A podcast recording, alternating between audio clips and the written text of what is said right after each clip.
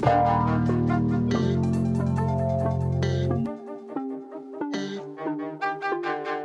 Friday, August 18th. And if you're watching this on the Sleepers YouTube channel, you may be thinking to yourself, that's not Riley Davis, in which case you would be correct.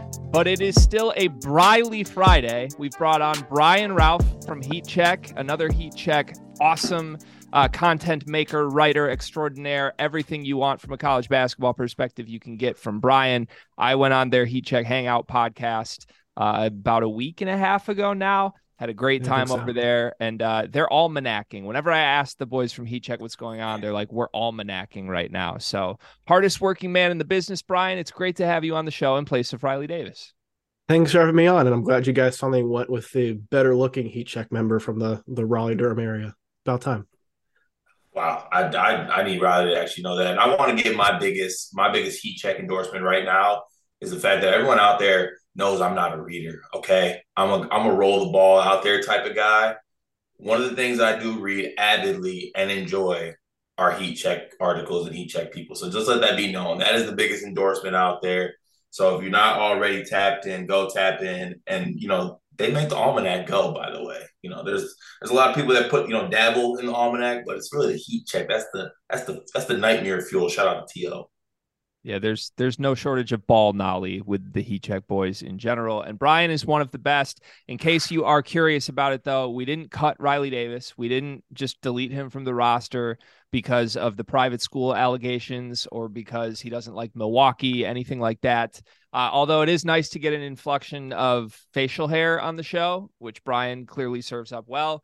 Uh, Riley has some family stuff going on. That's why he's not here today. And uh, if you've listened to the show in the past, Riley also is about to be a father, so there probably will be more weeks in the coming future where uh, we need to tap into the bullpen. Brian was the first call today, and I would like everyone to know as well. Uh, we did offer this up to Tristan Freeman, but Tristan hates us and refuses to come on the show.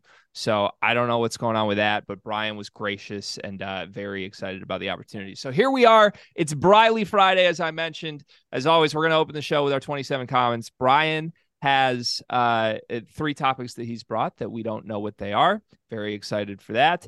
And as we've been plugging all week, we have started a Discord, which is where you can support Sleepers Media and all that we do. And we are also exactly six episodes away from no longer reading every comment on our YouTube channel. So if you want to have your comments continue to be read in six episodes, you need to join the Discord. It's $9.99 a month. The link is in the description, and you'll get access to a lot more unique content including our college football and NFL newsletters, which will be launched in about a week. Cart, when are we doing that?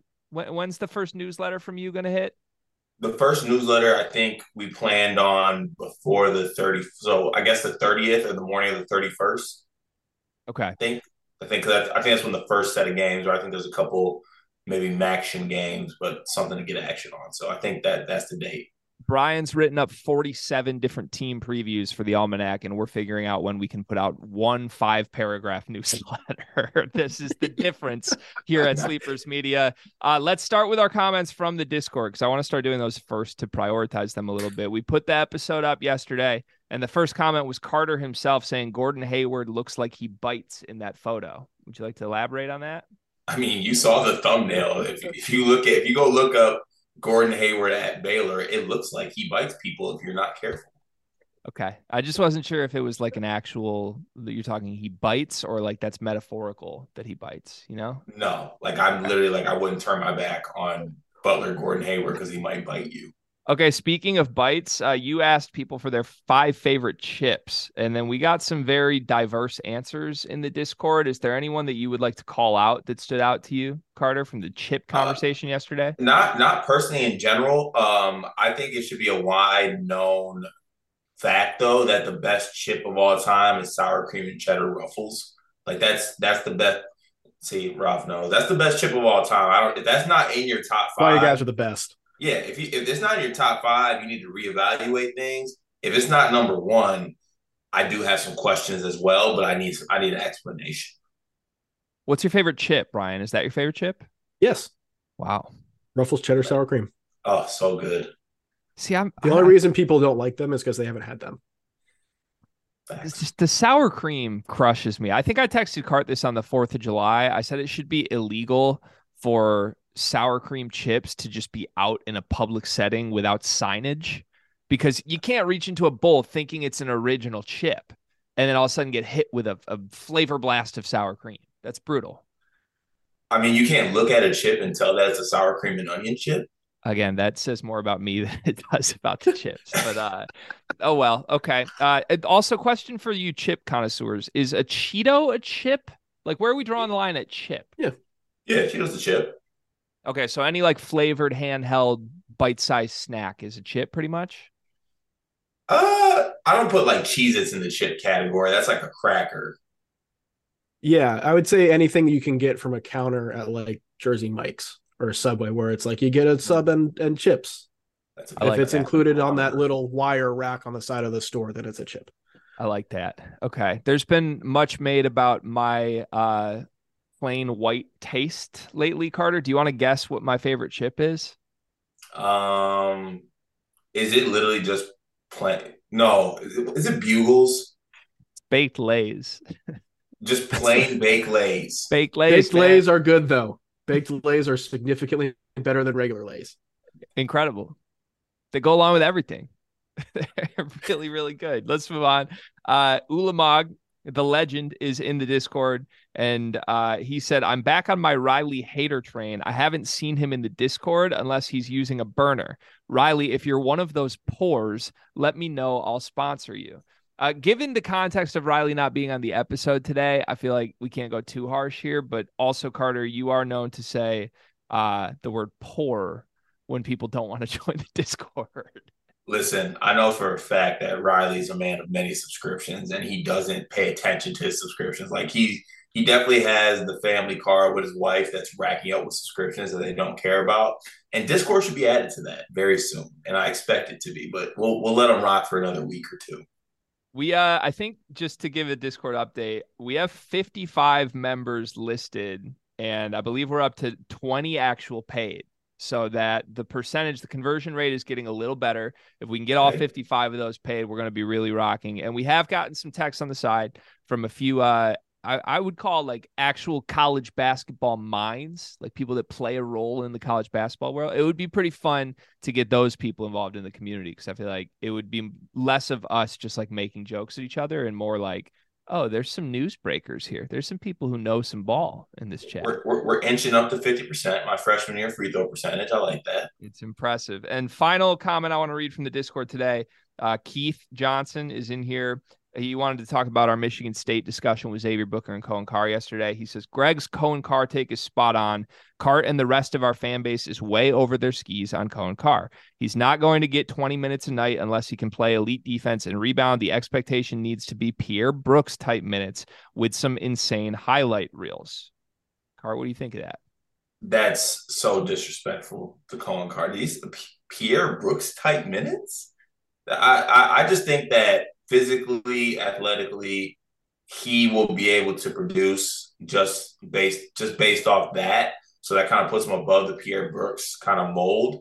And yeah, I, have mentioned before, I think that Xavier Booker is not being talked about enough. I mean, we've mentioned that many times that I don't like how he's kind of put as like this afterthought when he's damn near the prize recruit of the class. Um, I just think it's more so fans trying to temper their expectations with themselves more, like just tell themselves like don't expect anything and see what happens with Xavier Booker. Uh, but no, I think that the impact that Coen Carr can have because of his body type and athleticism will be felt a lot more than Pierre Brooks based on his body type and athleticism. Um, also, I look forward to adding the phrase "way over, way over your skis." That's a new one. I've never heard that. That's in the regular rotation for me. I'm not going to lie. Is also, it? never forget that Pierre Brooks started about five games for Michigan State in the non conference slate last year. Uh, Brian, what do the words Coen Carr mean to you? Excitement. You know, more or less, I, I think the buzz about him, obviously, the, the highlights are a big part of it, but um, Michigan State hasn't had a guy with that kind of explosiveness really since Miles Bridges. And that's an asset right there. He's probably, he might only get spot minutes, but I think he's going to have a, bigger impact than I think that comment would suggest. I don't think he's going to be their superstar or their best player.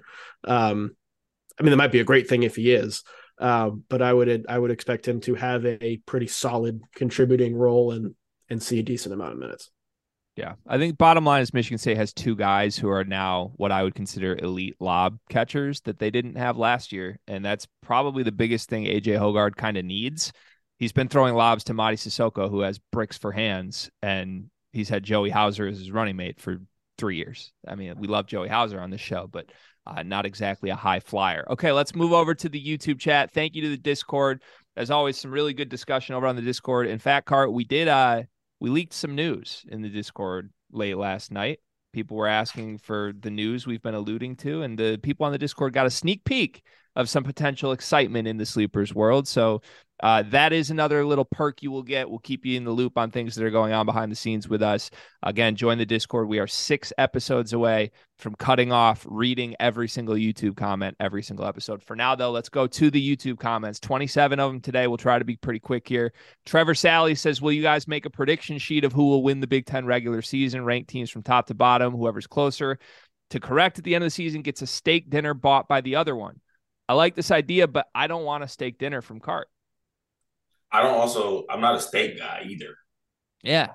Not a not a red meat guy. I feel like Brian is a big red meat guy though. My gut shows it too.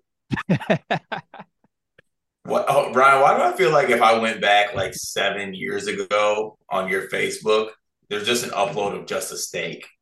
No, like, oh, I'm like not. Really I'm not. Steak, just a just a picture, a random Facebook picture of no. a really good steak you had. I I am not one of those food eat first kind of people. I am not active on Instagram. I have one because my wife made me have one.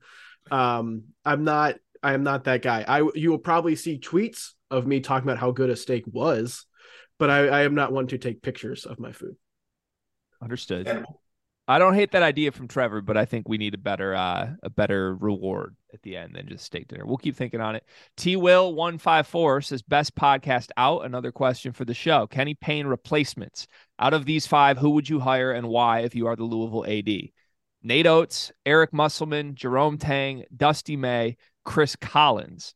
Brian, I want to throw to you first. I don't think all five of those are realistic targets or realistic gets, but I, I could see one to two of them being that. Who would you hire out of those five? In an ideal world, I think I'd take Dusty May.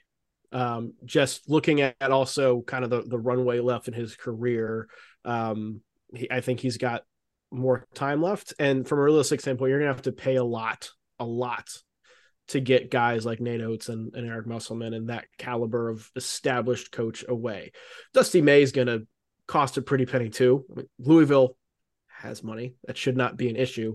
But I think he's more more attainable, more likely to leave, and I think could be just as good of a coach as them. I mean, it, he it's been one year for him so far, but he's also gone further than either of either of them have at their current schools.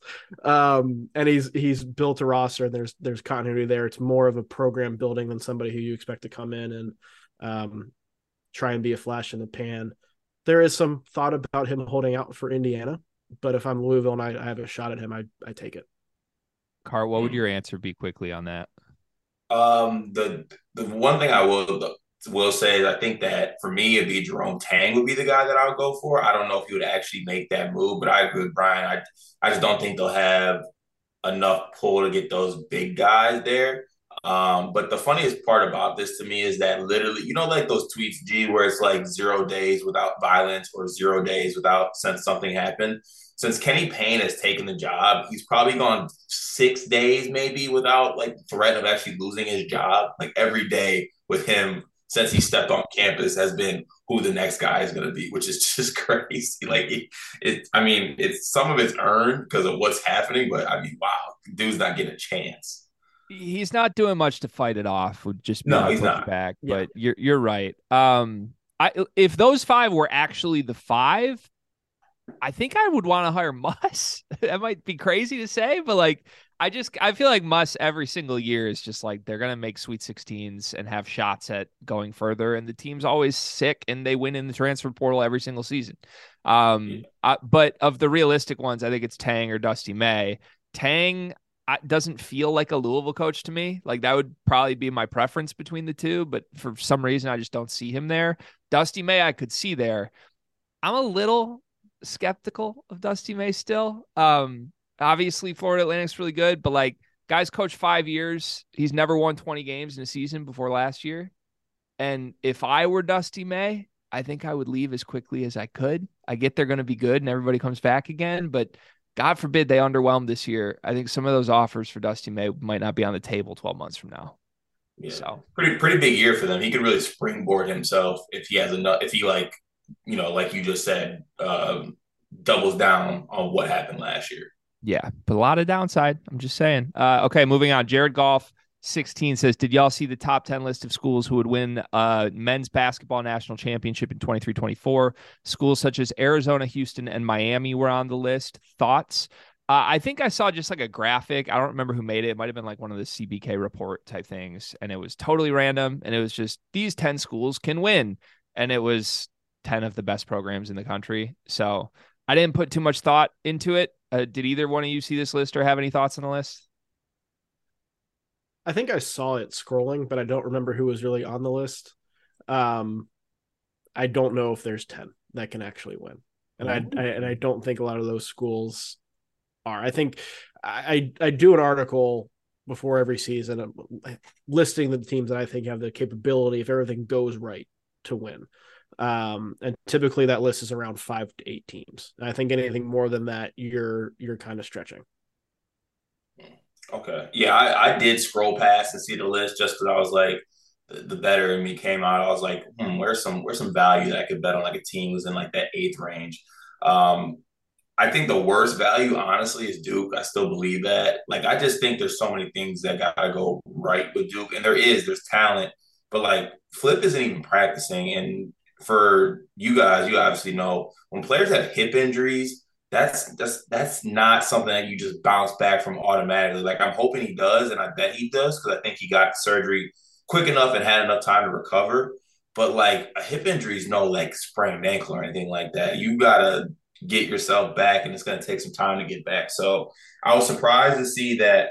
Um, Greg was probably surprised about this too. Purdue was behind MSU. I know that probably eats at you in the middle of the night, but yeah, was it in order? I thought it was just these ten could win. I didn't realize it was like. Oh, I, I, the one I saw it was in order. Oh, then yeah, I don't think that's when I saw, but yeah, I would lose sleep if people are ranking Michigan State ahead of Purdue right now. That's fair. That I like Brian's point though. I don't think there's ten. I think that's interesting because last year, by the end of the year, it was like there's 32 teams that could win a national championship. Hopefully this year it consolidates a little bit and the cooked product becomes uh an uncooked product. Fam says audibly LMAO at Cart saying MSU was overrated of the two options. That's just King Petty living up to his rep. I mean, it, it, it is because you knew for a fact that I would have to say if there's two Big Ten teams in the in the top 25, I would have to say MSU. Yeah, that was a nice moment from you. Ulamog uh, went through and clipped the segments again. Shout out to Ulamog. And then Marcus DET underneath Ulamog's listing says, Thanks. I couldn't care less about the comments portion. I'm sorry you feel that way, Marcus, but uh, thank you for making a highlight in our comments portion today. Stephen Pearsall says, Does Michigan State have any cause for concern in keeping their players happy in the same way that you discuss Illinois, specifically at the point guard and center positions? Are you worried about keeping dudes happy this year, Cart? Uh, not the center position. I don't care about any of those guys' happiness. Um, at the guard position, though, though, I, I do uh, have that thought in my head. Obviously, you know, we're not going to harp on it like we did last year, but there was rumblings that Jay Akins might not be as happy with his role because he doesn't get the ball as much. With kind of in the three guard lineup, he was, you know, the third guard in that lineup in the pecking order, kind of. Um, but you know, hopefully there is discussions with guys like Jeremy Fears that like we're going to get you your minutes where we can this year, but this is your team in the future. And like hopefully in this day and age, obviously that might not be enough to keep guys, but it's definitely something in the back of my mind that I would keep an eye on because I think Jeremy Fears is a really good talent. And there's a lot of schools, good schools, that I think he could start for and play a lot for. It's just with the depth of this Michigan State team and the guys we got back, it's going to be tough to find him major minutes. Yeah, I'm sure that uh, you know, fast forward 12 months from now, they will promise Jeremy Fears that it's his team. He'll be very excited about it. And then AJ Hoggard will return for his fifth year, and Jaden Akins will return for his fourth year. And uh, we'll repeat this process where everyone is really happy to split minutes in the Michigan State backcourt because who doesn't want to split minutes for Tom Izzo teams that keep losing 13 games a season? Got to respect it, Cart. Let's move on. Uh, Isaac Steer says, Why are we saying Indiana aren't playing modern position basketball while also saying Mgbako has to play the four to succeed? Isn't that counterintuitive. Like if Mgbako was playing the four, that would be modern basketball. We don't think it's modern basketball because he's playing the three because he's a power forward in our minds, right, Brian? Yes. Yes. I, I can't wait to see Indiana this year because either things are gonna go fine. I, I don't know if I don't think I don't think things are gonna go great. I think things are gonna go fine and they'll be okay, or they'll be a complete and total dumpster fire and it's going to be fun to, to watch either way. Largely because it's so, I I don't know how all these pieces fit on paper with the way Mike Woodson looks at basketball. Who's the best big from those three? If we're calling Mgbako big, Mgbako, Kel'el Ware, and Malik Reneau. Pick one. I want both your answers to this. Who should be the best, or who actually is the best? Who is the best? I bet we have three mm-hmm. different answers to this question. Probably Reneau my point. Okay, you're going Reneau. Cart, yeah. who are you going? I'm going. I'm going Reneau too. Oh yeah. damn! I'm going Kel'el Ware. I thought you would pick Mgbako Cart. That's a misread on me, but I, I, I thought about it. I thought about. It. I mean, we talked about it the other day. I'm high on Mgbako. I really am, and that that comment kind of throws me off a little bit. I feel like the modern way would be Mgbako at the four, and then yeah. one of those two guys at the five. And I don't think Indiana fans realize low key how in I would be on Indiana if that was how it worked. Like I would, yeah. I would love that. And I don't know who would be at the three, whether they got a three or something like that in the portal. But like I'm in on that team. I just Mgbako is not going to be able to show his game. Like I think he should be able to play in the three. Yeah, it's one of those weird things where like objectively good that Indiana got all three of those guys on this roster because they're all good players with promise but objectively bad that they all need to play together in the theoretical best five person lineup. Fam says, question from my boy Bluffs, aka Big Breezy, aka Riley Davis.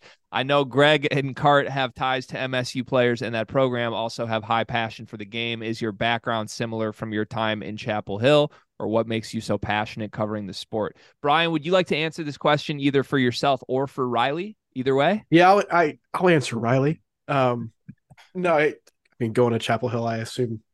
Um, but I I grew up here in in Raleigh, and there isn't really anything else here. like we're we're right smack in the middle of Duke and UNC and NC State. Um, when you're in school, they roll TVs into the classroom when it's the ACC tournament.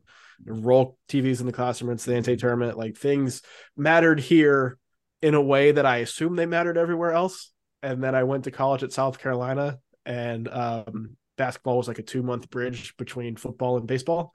And it really kind of blew my mind. um, so just growing up here, basketball is ingrained in in everything that is done around here. Um, and I love it. Brian, you're really aging us with the they roll TVs in uh, they did comment. Uh, I obviously I know what that is, but there's definitely someone watching this talking about why would they roll a TV and aren't there TVs in the classroom? Like, isn't there, they, isn't there a board? The big fat TV strapped onto a little cart, and they roll. They literally would roll it into the gym, so we would like have it against the wall while we were like having gym class. That's special.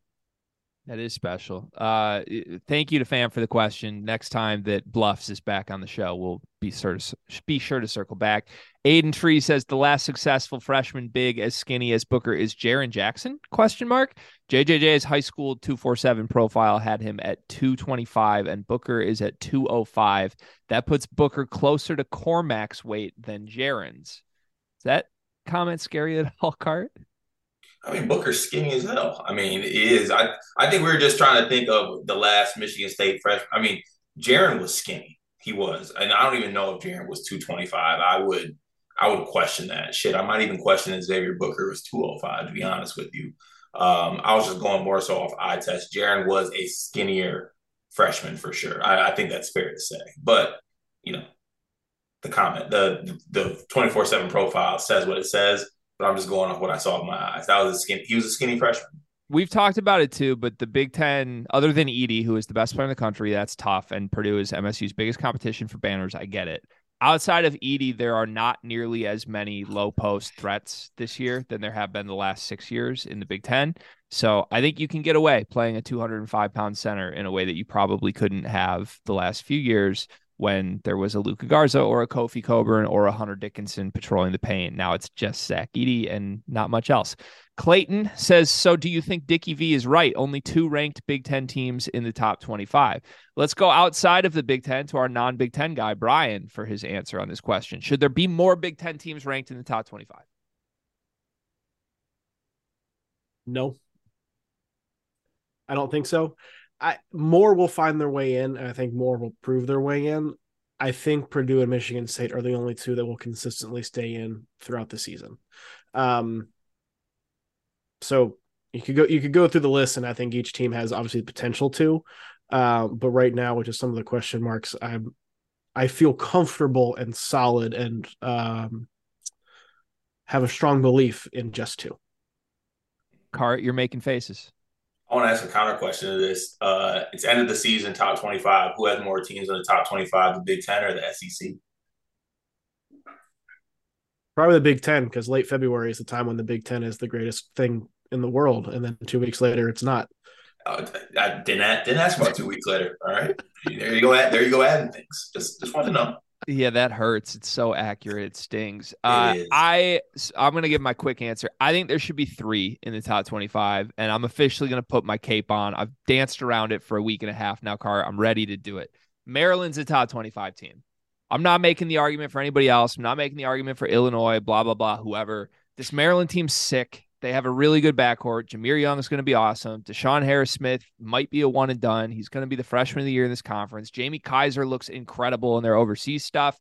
And they bring their front court back. Again, a front court that had two guys that averaged double digits and is really solid and are now two big veteran guys. So I uh, I don't get why people are not acting like they're a good team. Like I think they performed like a good team last year. They made the round of 32. They were a fringe top 25 team all season long. They brought everybody but Hakim Hart back and added significantly more freshman talent. That's a top 25 team on paper. who's their coach? I almost said Mark Turgeon. I missed Turge. it's Kevin Willard. It's Kevin oh, Willard. Okay.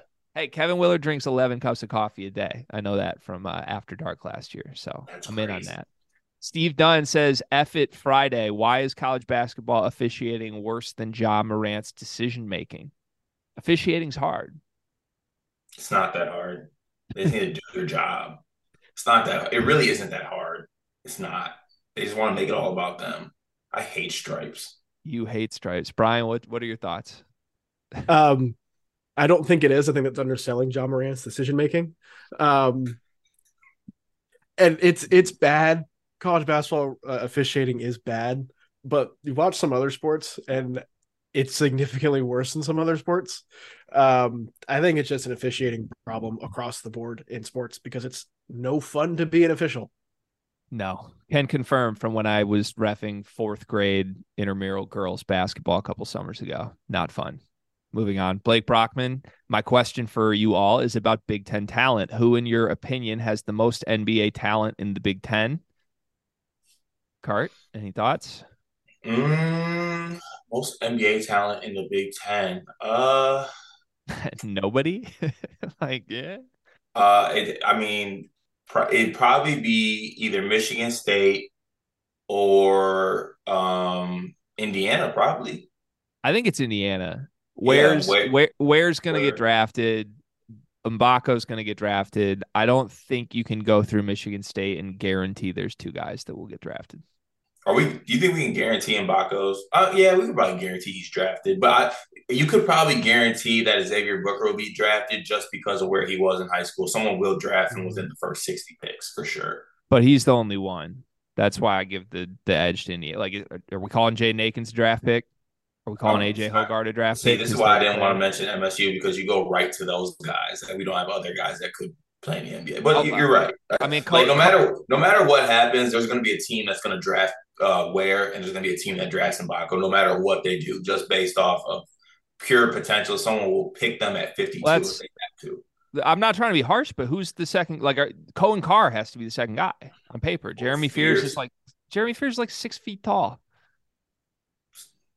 Is he? Isn't he? like he, I don't. He, he projects as like a four year star, not a one and done NBA guy. Never said one and done, but he he definitely ain't a four year guy. It's going to take him three years just to get the ball in his hands, given how many guards keep coming back from Michigan State. So I'm just saying, man. I'm just saying it's Indiana. Tristan Freeman, the man who refuses to come on the show so rudely, says none of my business at all. But how is the guy who sleepers has got hashtag Riley Fridays isn't part of Discord? Freeman Fridays has a better ring to it. I don't get why he's trolling when he refuses to come on the show. Um, but yeah, Riley, Riley clearly needs to join the Discord. We've made that clear. Snap on 29 says the funniest part about this whole video is Greg Waddell constantly continuing to contradict himself. He gave Illinois a D grade for not getting Ray J. Dennis and then says that he doesn't love Ray J. Dennis. Wow. Dot, dot, dot. Just wow. Cart, can I have your permission to have 45 seconds? Yeah, but before you do, can I can I make it known that he put this comment on the same exact comment, copy and pasted it onto another video mm-hmm. from yesterday. So like he really wanted to make this one known. So mm-hmm. please take take your time. Thank you. First of all, there's a couple people fighting my battles for me in the comments to snap on. I appreciate that. Uh, second of all, I did see he left it on about three different videos. Shout out to Snap on 29. Appreciate your intense care for this question. Here's the truth. I've said it before. I will say it again. Illinois gets a D grade because they did not do what they tried to do. That doesn't mean I liked what they were trying to do. I was clear at the time. Ray J. Dennis is not a great point guard for what Illinois needed. He's still an upgrade over no one, which is what Illinois ended up with because they spent all their offseason saying we need a point guard waiting for Tiger Campbell to hit the portal, then going all in on Ray J. Dennis just to lose him to Scott Drew. When you try to do something and you fail, that's when I kill your offseason. Did the same with Michigan. I did the same with plenty of other teams in the country that failed at whatever their number one objective was. I didn't agree with the objective, but it was their objective and they failed. I've always said I don't love Ray J. Dennis, which is why I'm not high on Baylor. If Ray J. Dennis is your best player, I think your team is in trouble it all makes sense, Snap on. It's not hypocritical, but uh, your listening comprehension skills might need a little work, my friend. Appreciate the comment. Let's move on. That boy from Illinois says sleepers only fans when? Never. You're not going to sell your feet picks? Oh, I already do sell feet picks, but I'm not doing OnlyFans. I, we gotta just fly by this. Lucas F says, "Greg, you're a cutie, but you look like Peter Pan in that shirt." Thank you so much, Lucas. uh, and final comment of the day, Michael Skepkowski says that's because he went to Indiana and you guys are hating on him now. That's because you guys hate Indiana. That's that's about Mgbako, right? I think so. I can't get over the Peter Pan comment. It's so on par too. yeah, it, it was a good one. We don't hate anybody though. Can we just can we like say that forever and have people actually appreciate it? We don't hate anybody. Well, I, I, don't hate any college basketball teams. There's definitely a there's definitely a list of people I hate. I don't think any of those people are in college basketball anymore. He used to be Bo Borowski, but he retired. Uh, but yeah, outside of basketball, I don't. You know, there's no one in college basketball I hate. Could I get a few? Could I get a few quick hits from you on who is on your hate list? Uh, Eric Ebron is on there. He's number one. Um, Trump's on there. A couple other people. I don't want to get political about it, but yeah. I don't want to get political, but just massively political. well, because I made a January 6th joke on one of our first episodes, and there was some very mean comments in my DMs. Okay. Yeah. Um, why don't we wrap up the comments for today right there? Appreciate the comment section. Reminder six days from now, we're cutting this off. You can still comment on the YouTube, and we encourage that, but we won't be reading them all. We will be reading all the comments from the Discord. You can join the Discord at the link in this description. Brian Rauf, it is officially your show. Three topics. We don't know what these are. I'm handing you the ball. We're getting out of the way, my friend. Take us wherever you want to take us. We're going to start with one of my favorite things to do every season, and it's almost a call your shot thing where you try and find a team who people aren't as high on and be high on them. Um, I'll, I'll point to my San Diego State pick last year that I tried to convince everybody to get on board with, and uh, I, I, still think I was trying to convince you to while we were watching them play in the national championship game. But anyway, um, so I want to know a team that is not getting a lot of love in the preseason that you are probably irrationally high on, or a team that is getting a lot of love that you do not understand why they are getting as much love as they are. I will start with TCU for me. I don't think there's going to be much of a drop off with them this year. I, I know they lose Mike Miles and A. Lampkin, guys who were the faces for that program, doing things that program has not done in a very, very long time. But the way they play, playing as a tempo as, as they try to offensively, getting out on the break, the defense that they play fits to the guys they brought in in the portal.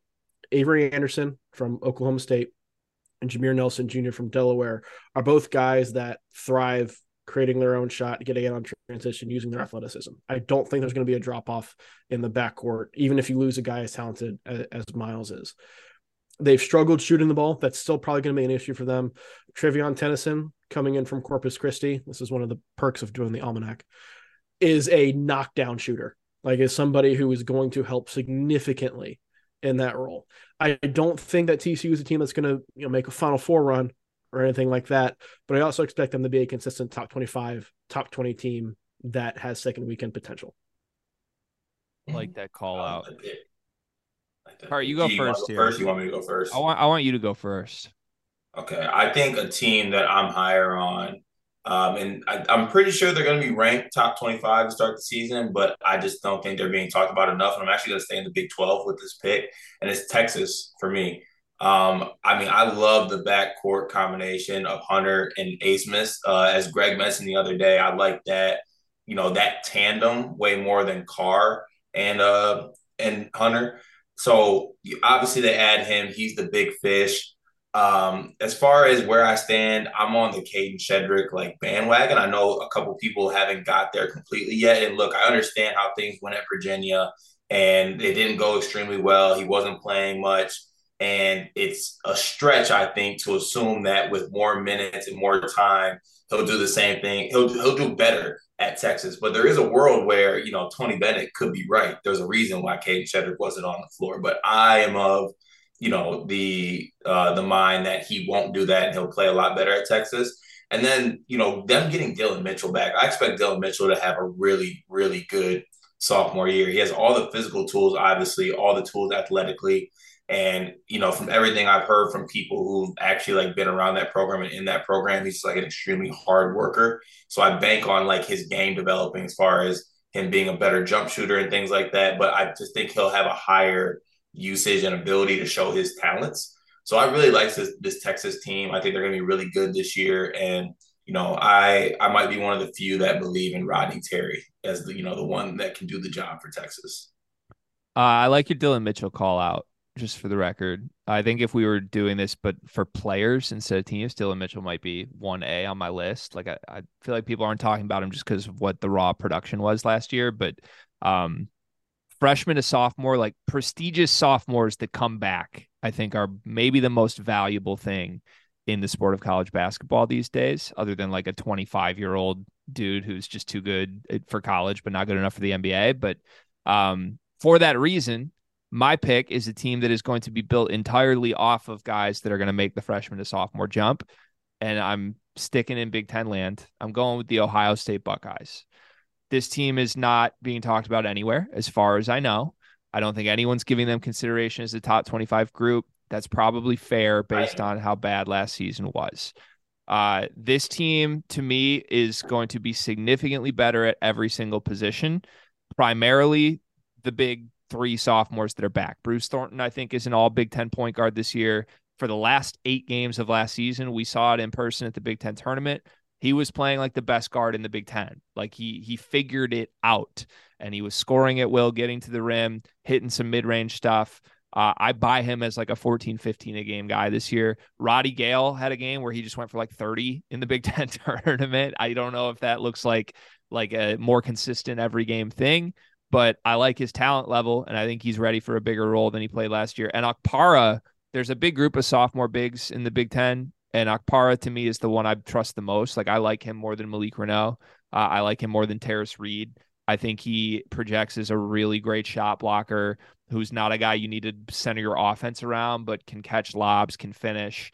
Um, and no offense to Zed Key, but the more Felix Okpara takes his role, the more I'm buying this Ohio State team. So you mix in the 11th best recruiting class in the country, which I think is low for this class. Scotty Middleton's a one and done to me. Taison Ch- Chatman is like prestigious guy, kind of stagnated in the rankings a little bit, but between those two, with the way Holtman's freshmen typically look, you can bank on at least one of those two being like a, a 14, 15 a game scorer on the wing. Devin Royal's another guy I think can play. And no one's talking about Jamison Battle except for you, Cart. You talked about him yesterday, but Jamison Battle was an all Big Ten guy 12 months ago.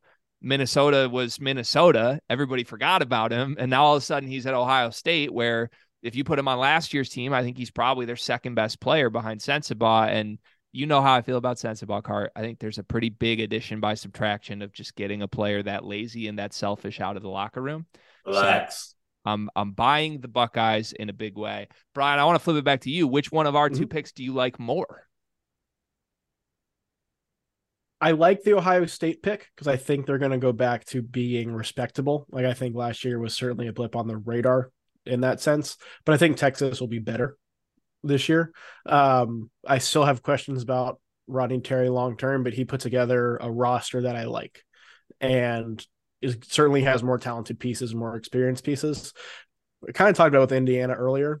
I think there's a real chance that Texas goes up in flames this year, but I also think there's a real chance they compete for the Big 12. Like the, the ceiling is there, uh, and there's just so many unknowns with them. It's going to be interesting, but the, they have the talent to do anything they want to do. Yeah, that's such a fun backcourt. One, score one for me, Greg. Suck it. all right, long show. Let's move on to the next topic. What do we got? Next topic: conference realignment. Been everywhere. It's all football driven, and it all sucks.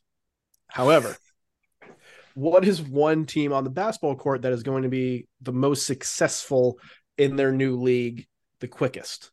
Can be USC, UCLA, Oregon, Washington in the Big Ten. It can be one of the Big 12's new teams this year, whether Houston does well in the Big 12, you think they're going to struggle. UCF, BYU, Cincinnati going to the Big 12. Um, Texas and Oklahoma making the move to the SEC. I know some of these are happening at different times, but we're going to lump it all into one. Which of these programs that has made big moves do you think will be the most successful, the quickest in their new league? Why am I kind of tempted to take one of the four leftover pack four teams? like whoever somebody can dominate that little yeah. quad, right? I don't know who it is. Um no, well, that, that's the thing too. But like, where where does Oregon State finish in the Mountain West? Like, are they a middle of the road Mountain West team? Right, like those four yeah. that are left don't have like great basketball teams. Yeah, it's so true. Um, so I, my initial reaction to this was going to be one of the two West Coast, or I guess one of the four West Coast quote unquote Big Ten schools. Like to me, you drop UCLA and what they are as a basketball program into the Big Ten. They probably are great. Like they're probably the, best program in the Big Ten pretty clearly, pretty quickly. Um, I think we saw this a little bit too in Big Ten play. Like I think this goes for every conference, but especially the Big Ten there is such a style of play that every team in the league has adopted and gotten used to and tried to counteract with each other that has set them up for failure in March and has opened the door for when new teams and new coaches come into the league there's an opportunity for new coaches just because they are different to almost overachieve and fight against the grain. We saw that with Kevin Willard last year. Like Maryland was better than they should have been in the Big Ten last season, in my opinion, just because Kevin Willard was throwing new stuff at all these Big Ten coaches who weren't prepared for it and had never seen it before. Um, I feel like UCLA and all the schools from the West Coast could get a bump there, but I think UCLA should be pretty sustainable. With that said, I think my answer is Texas in the SEC. I think when Texas gets to the SEC, there's an opportunity for them to do something they haven't been able to do in the Big 12 just because Kansas is there every year. Like th- there is no Kansas in the SEC. No offense to Alabama or to Bruce Pearl or Rick Barnes, like uh, but this that's wide open, door wide open and to me Texas probably recruits better as a basketball program than any of the SEC schools. Uh, Muss aside, but who knows how long Muss will be Arkansas's coach. So give me Texas. A lot of Texas on this show in answers to Brian, but I'm buying the Longhorns in the SEC. Mm.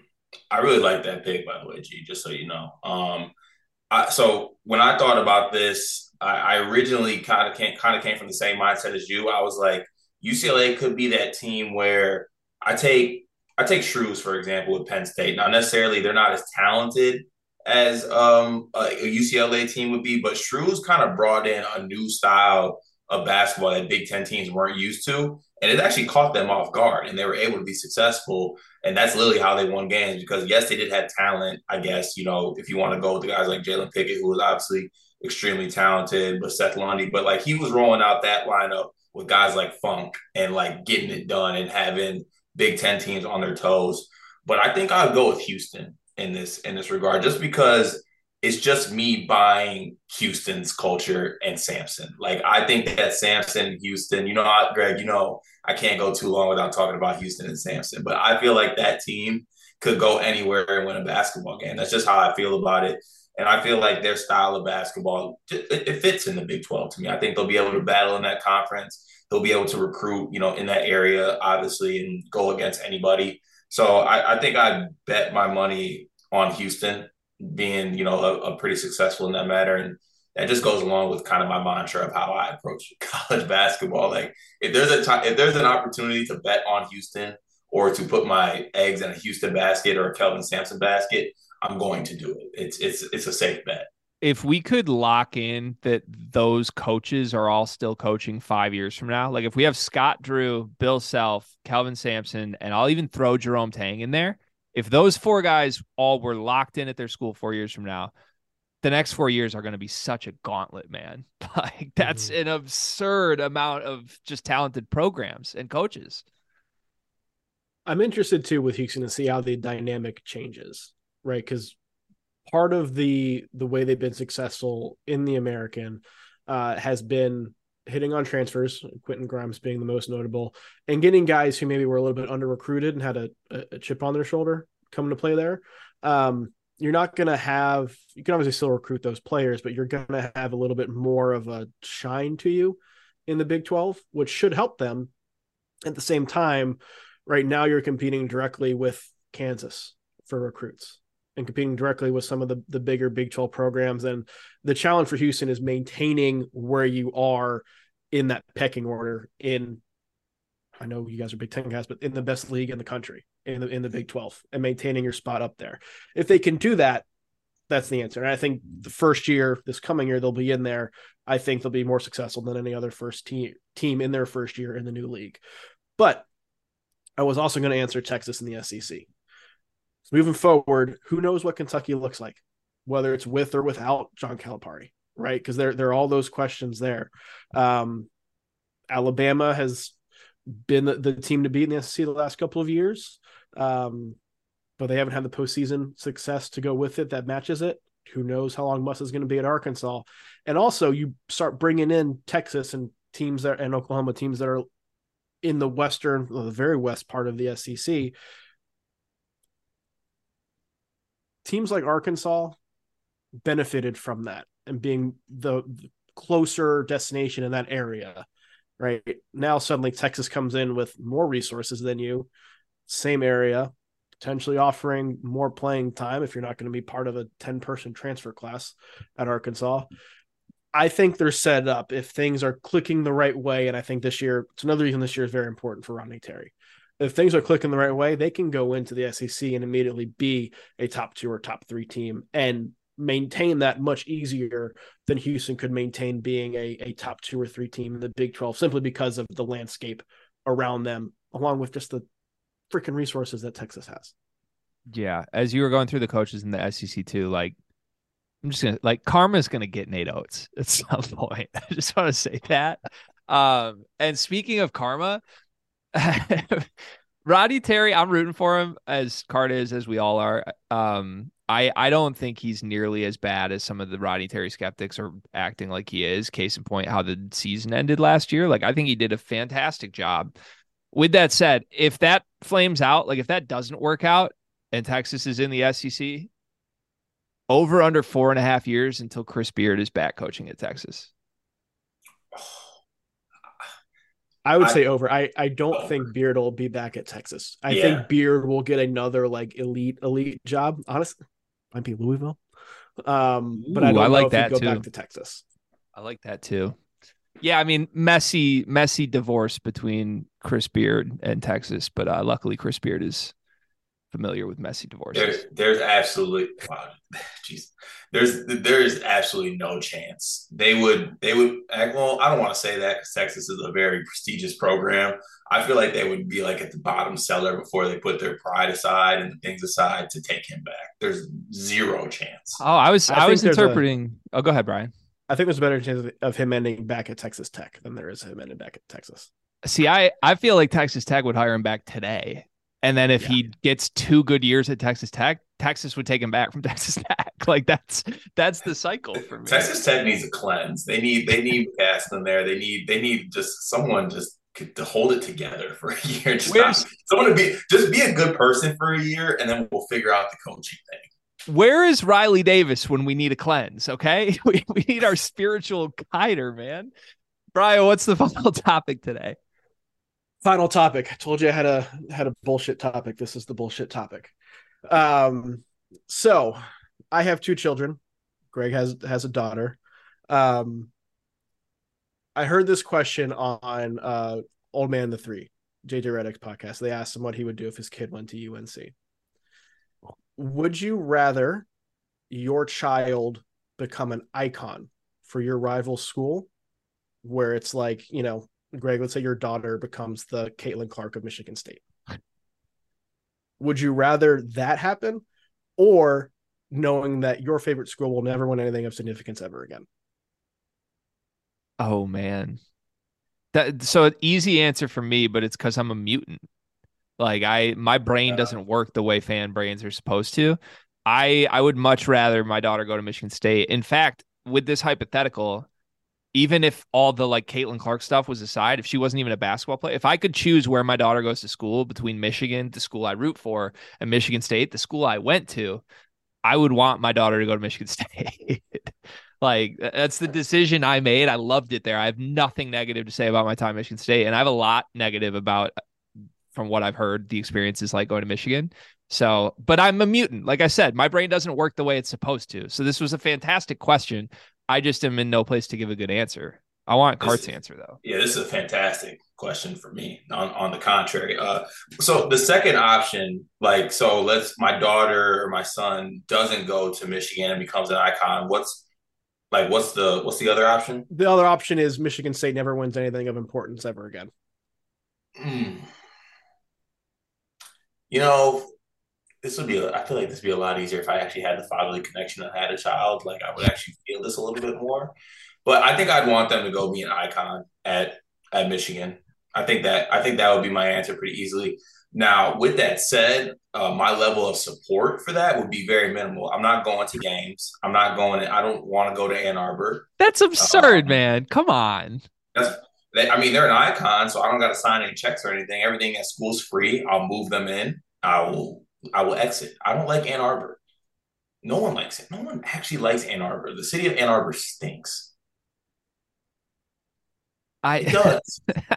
no It does. comment on that, but like I feel all you're all you're doing is adding a chip to your daughter or son's shoulder here. Like, oh, my dad never came to my games. My dad That- was a that- horrible that's father. A chip, that's a chip that needed. I have long had a theory that I ended up at Albion at Division three because my father was too supportive. Like I knew at every single game in high school, I looked up and he was there.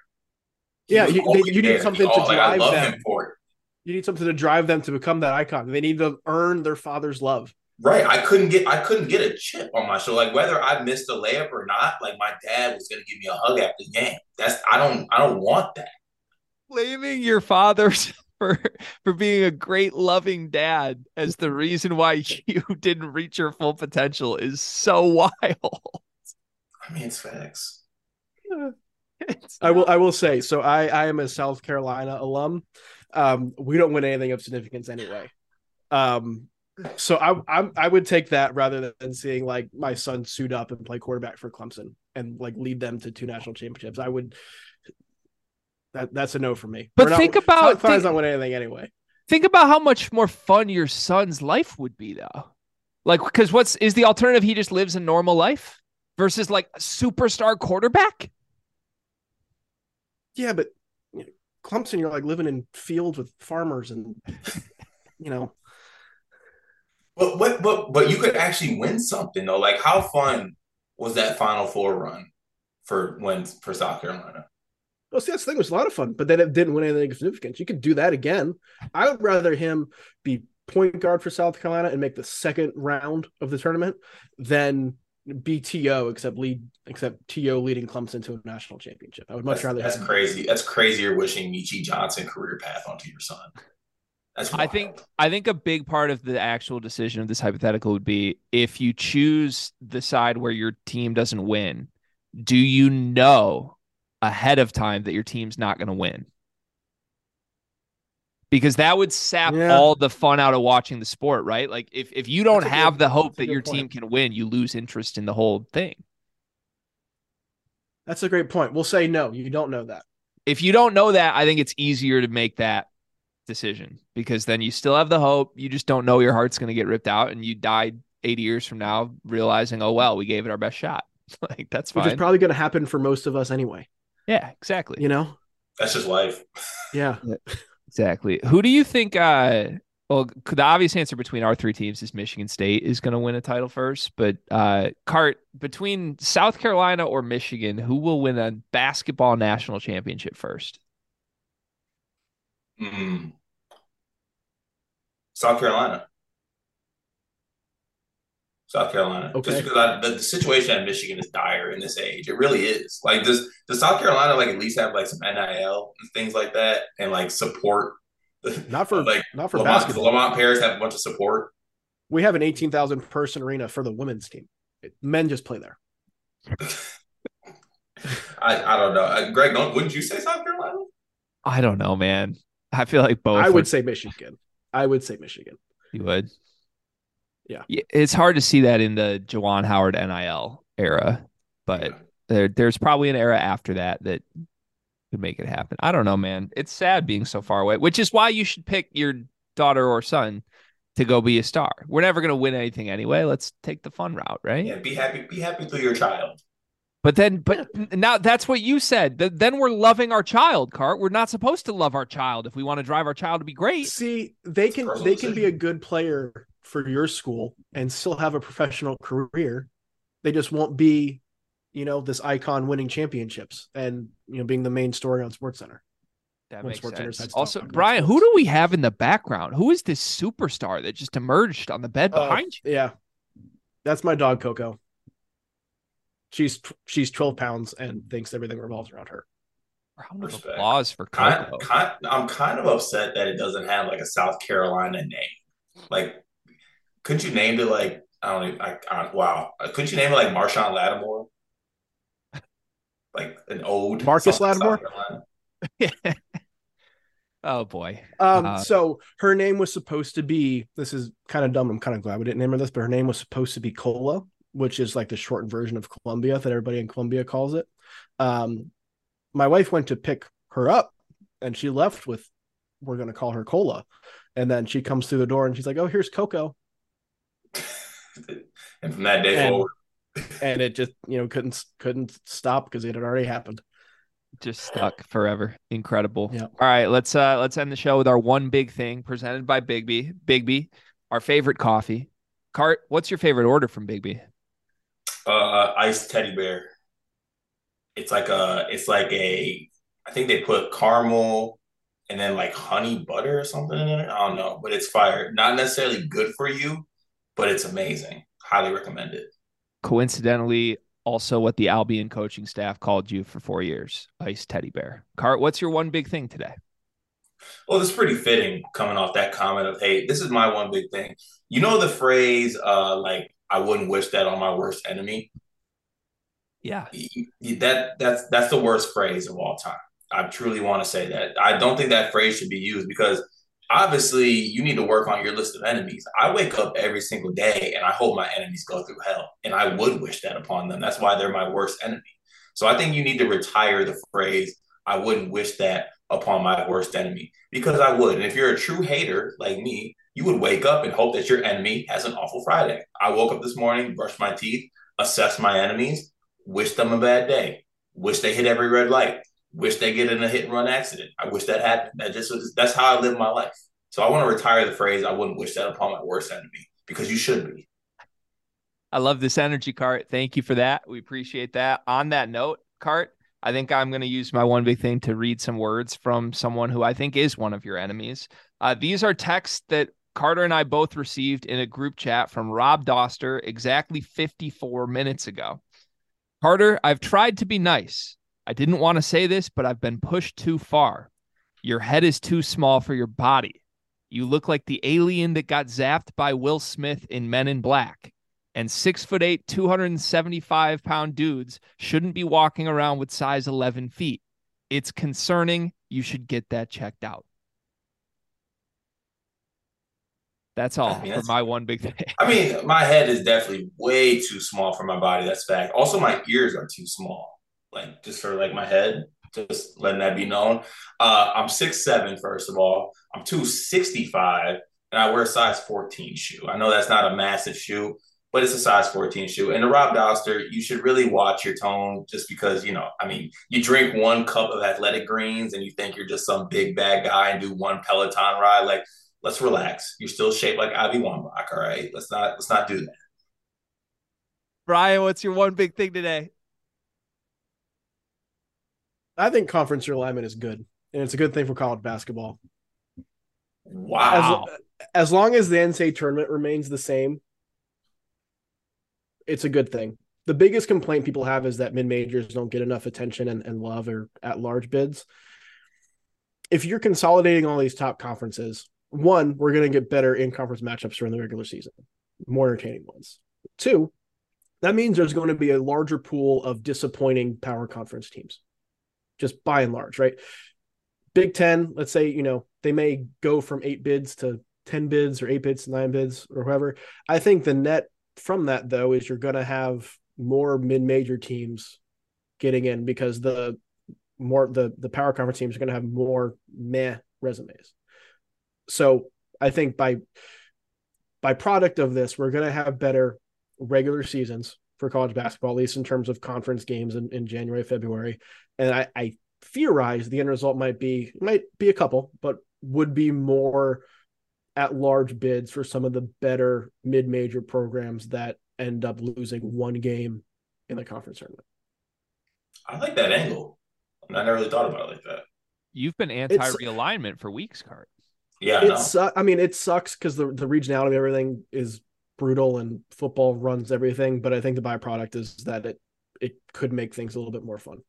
Yeah, I I just think it's fun. I don't like to laugh at the little guys, but I'm about to do that right now. It's like it's the rivalries that are like breaking. Like, oh, I'm not gonna have this rivalry anymore. Like, no one cared about this rivalry. Honestly, like you cared about it, and the and the Right. 200 people around you cared about it, but no one else actually cares about it. So like, you'll you'll get over it. It'll be okay. Change is good sometimes. Do you really also, not? have have some state governments step in and require teams play in the non-conference. Like That would be you have non-conference games for a reason. Still play those freaking games. Yeah, that would be nice. I think I'd be in if that if we get to that step. I'm all my reservations go away at that point because I agree with a lot of what you said. Also, Cart, don't you love to shit on the little guys? You just said you don't love to shit on the little guys. I feel like you well, love I, to shit well, because little little people are mean.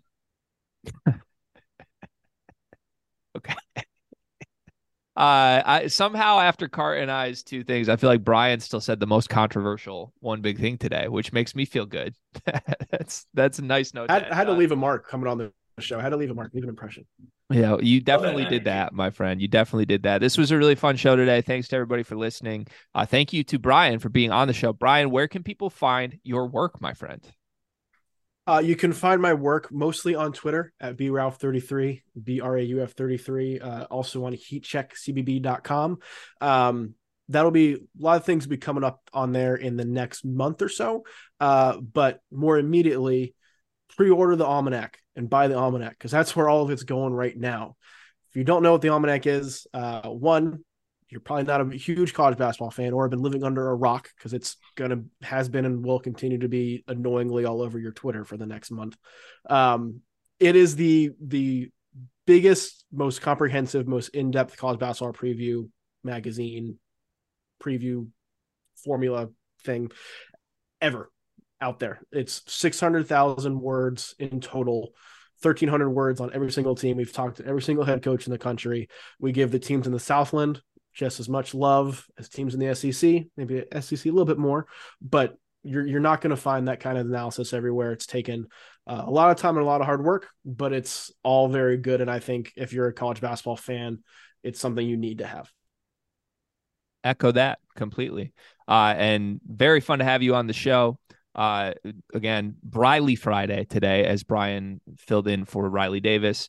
Uh, if you haven't noticed, a little bit of a synergy here between Heat Check and Sleepers Media. Cart, eye emojis on that one? I don't know. Subscribe to the Discord and find out.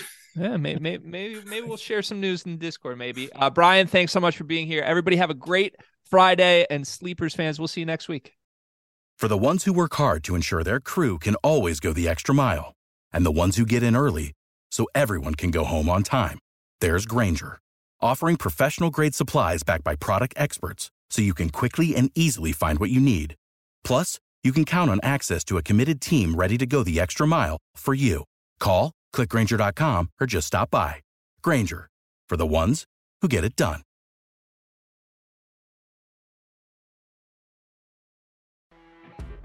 You know, when you're listening to a true crime story that has an unbelievable plot twist that makes you stop in your tracks? That's what our podcast, People Are the Worst, brings you with each episode. I'm Rachel. And I'm Rebecca. We're identical twins who love true crime cases that make you say, didn't see that coming, and we hate the people responsible for them. Listen to People Are the Worst now on Apple, Spotify, or wherever you get your podcasts.